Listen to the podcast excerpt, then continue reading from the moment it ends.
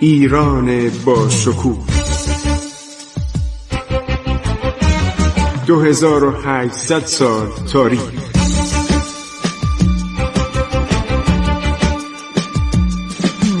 عبور از تاریخ.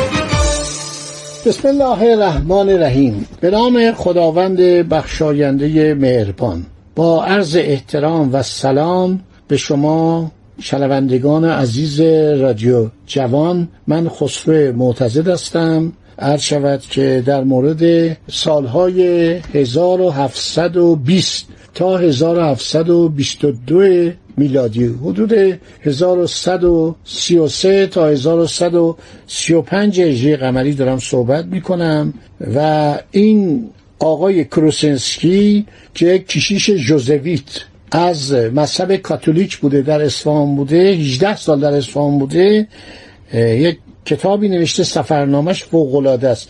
این در همون زمانها در اروپا ابتدا در ترکیه و سپس در سراسر اروپا منتشر میشه. چون اصلا باور نکردنی بود. یعنی کسی باور نمی‌کرد امپراتوری صفوی از بین بره. اصلا تمام اروپایی تعجب می‌کنن میگی میشه امپراتوری صفوی از بین بره.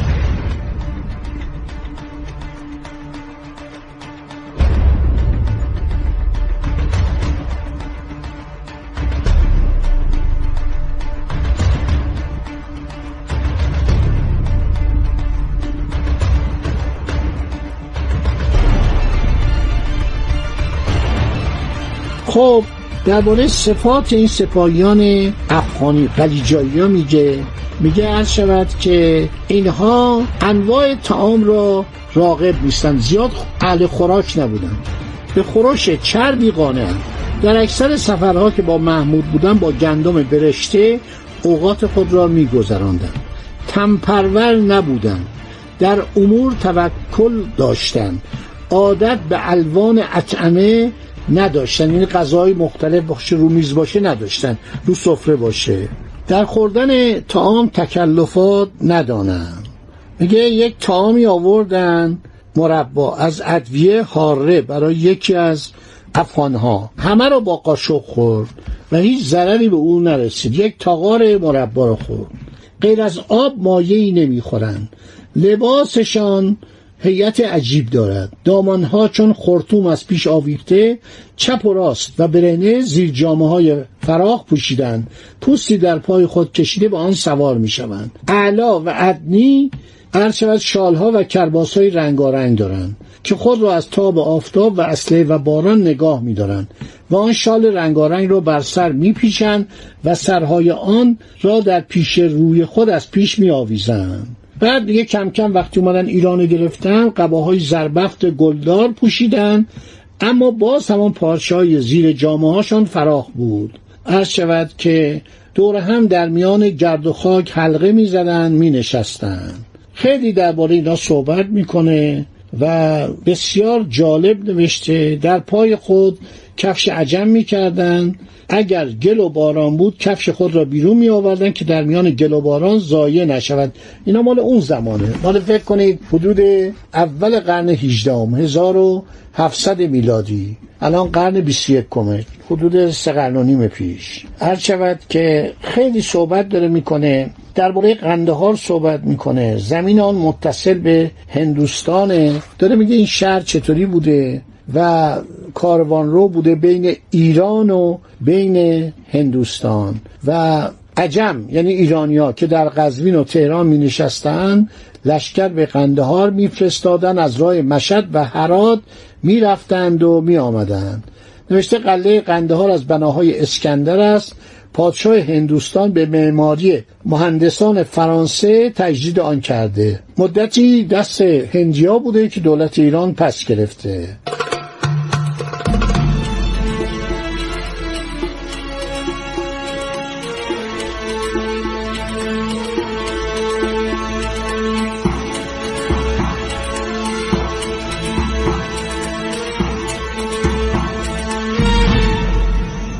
چون شاه عباس بزرگ قلعه قندهار را از پادشاه هند امتضا نمود در تاریخ 1030 عرض شود اختیار افاقانه به دست شاه عباس افتاد. شاه مزبور استحکام تمام به قلعه قندهار داد.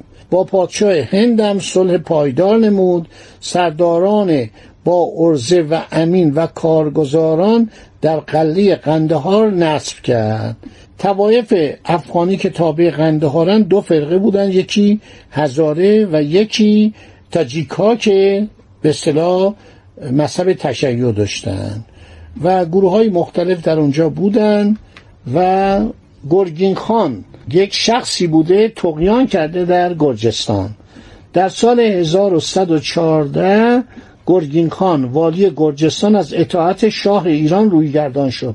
شاه جاسوسانی به سوی آنجا روانه و ایشان را از متابعت گرگین خان تحذیر کرد. یعنی گفت نکنید این کار را نکنید و ایزا فرمون هر کی از گرگین خان متابعت می‌کرد او رو مورد به اصطلاح آزار و تعقیب قرار می‌داد. بس این گرگین خان آدم جالبی نبوده. خودش قیام کرده بود.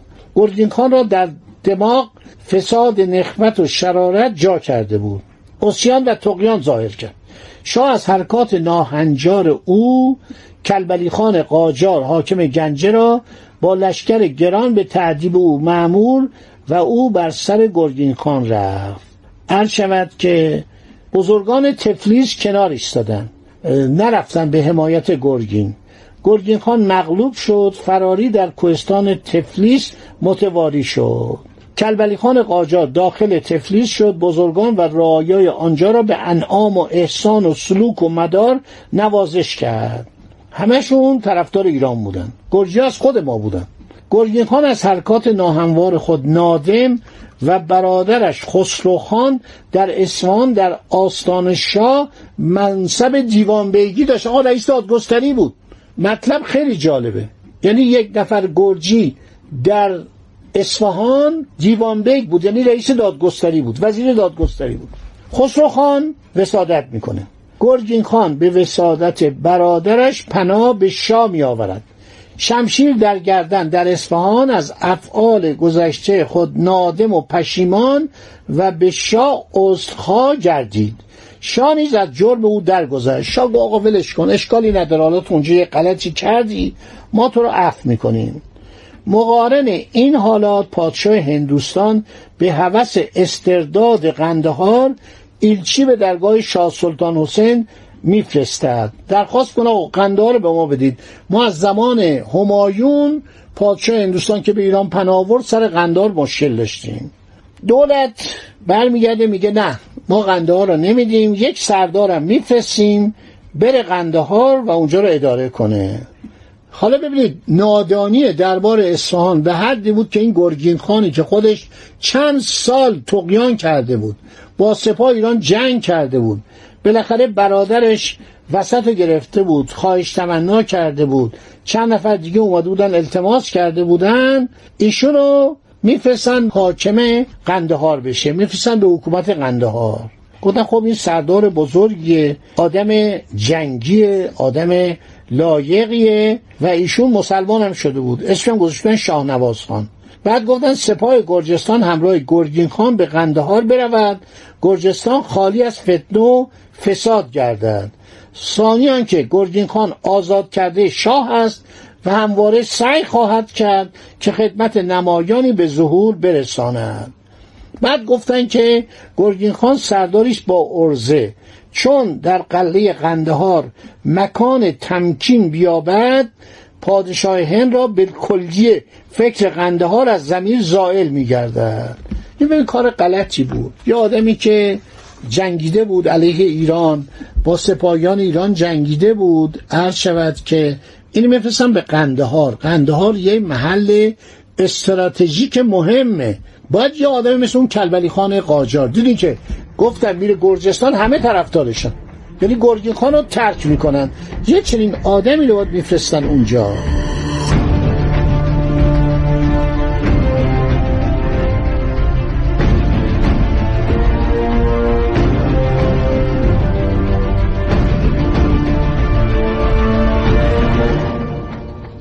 متاسفانه نادانی دربار چون می‌خواستن همه کار به صورت فرمالیته به صورت پوشالی اداره بشه. این آقای کروسنسکی میگه چگونه در سرحد قندهار کذایی که افاقنه و ازبک و هندوستان همسایه او هستند می‌توان گرگین خان رو سردار اینجا کرد. گرگین خان دائم الخمرم بود. فکر کنید اون افغانستان اون هرات اون قندهاری که متعصب بودن این آقا رفته اونجا شده حاکم.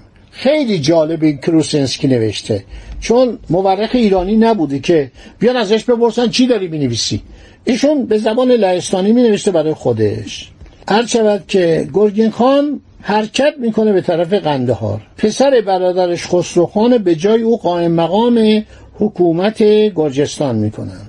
آقای گرگین خان با سپاه گرجستان میره به قندهار اونجا رو آروم می‌کنه. عرض شود یک شخصی به نام میرویس بوده. میرویس رو که افغانی بوده از طایفه قلیجایی تحصیلدار اموال می‌کنه. آقای کروسنسکی نوشته میرویس به قایت معتبر و عزیز و محترم بود. افاقنه به او کمال اطاعت را داشت. مردی مدبر و عاقل و کاردان و کاربین و کارگزار بود. و ایشون عرض شود که سفر می‌کرد تجارت می‌کرد. من در یک کتاب انگلیسی خوندم نمی‌دونم روزنامه لویز یا روزنامه تایمز از انگلستان برای این آقای میرویس میفرستادن. زبان انگلیسی هم می‌دونست. خیلی جالبا این انگلیسی ها کشف کردن تو کتاباشون نوشتن. گرگین خان دید که این آقای میرویس خیلی آدم ثروتمندیه. خواست از این یک مالی بستانه. برگشت گفتش که من می‌خوام تو رو بفرستم اصفهان. تو برو اصفهان در اونجا باش در اینجا نباش. چون این خیلی قدرت داشت خیلی مردم از او اطاعت می‌کردن ثروت زیادی داشت. اینو میفرسته به اصفهان به عنوان پیشکار خودش. یعنی میرویس که پسر محمود افغانه برادرش هم میر عبدالله بوده. اینا از خوانین قندهار بودن. میگه برو اصفهان در اونجا نماینده ما باش. اگر صحبتی با دربار داریم کاری داریم تو انجام بده. وقتی که این میره یه نامه می نویسه آقای گرگین خان. اینها چاپار داشتن پیک داشتن. یه پستخانه دولتی بوده. نوشته که این باعث فتنه و شرارت دود اسیان و تقیان در روزنه دماغ مکنون دارد. یعنی تو مغزش داره فکر اسیانه. به مجرد ورود به آن حدود او را در آستان شاهی نگاه دارید. محمد خلیل مرعشی در مجمع التواریخ به خطرناک بودن میرویس اشاره می‌کنه. مجموع تواریخ کتاب بسیار خوبیه. کوشش مرحوم عباس اقبال آشتیانی چاپ شده. در اونجا هم نوشته نوشته مواظب این باشین. این آدم خطرناکیه و نگرش دارید در اصفهان باقی صحبت بماند برای برنامه بعدی. خدا نگهدار شما باد. عبور از تاریخ.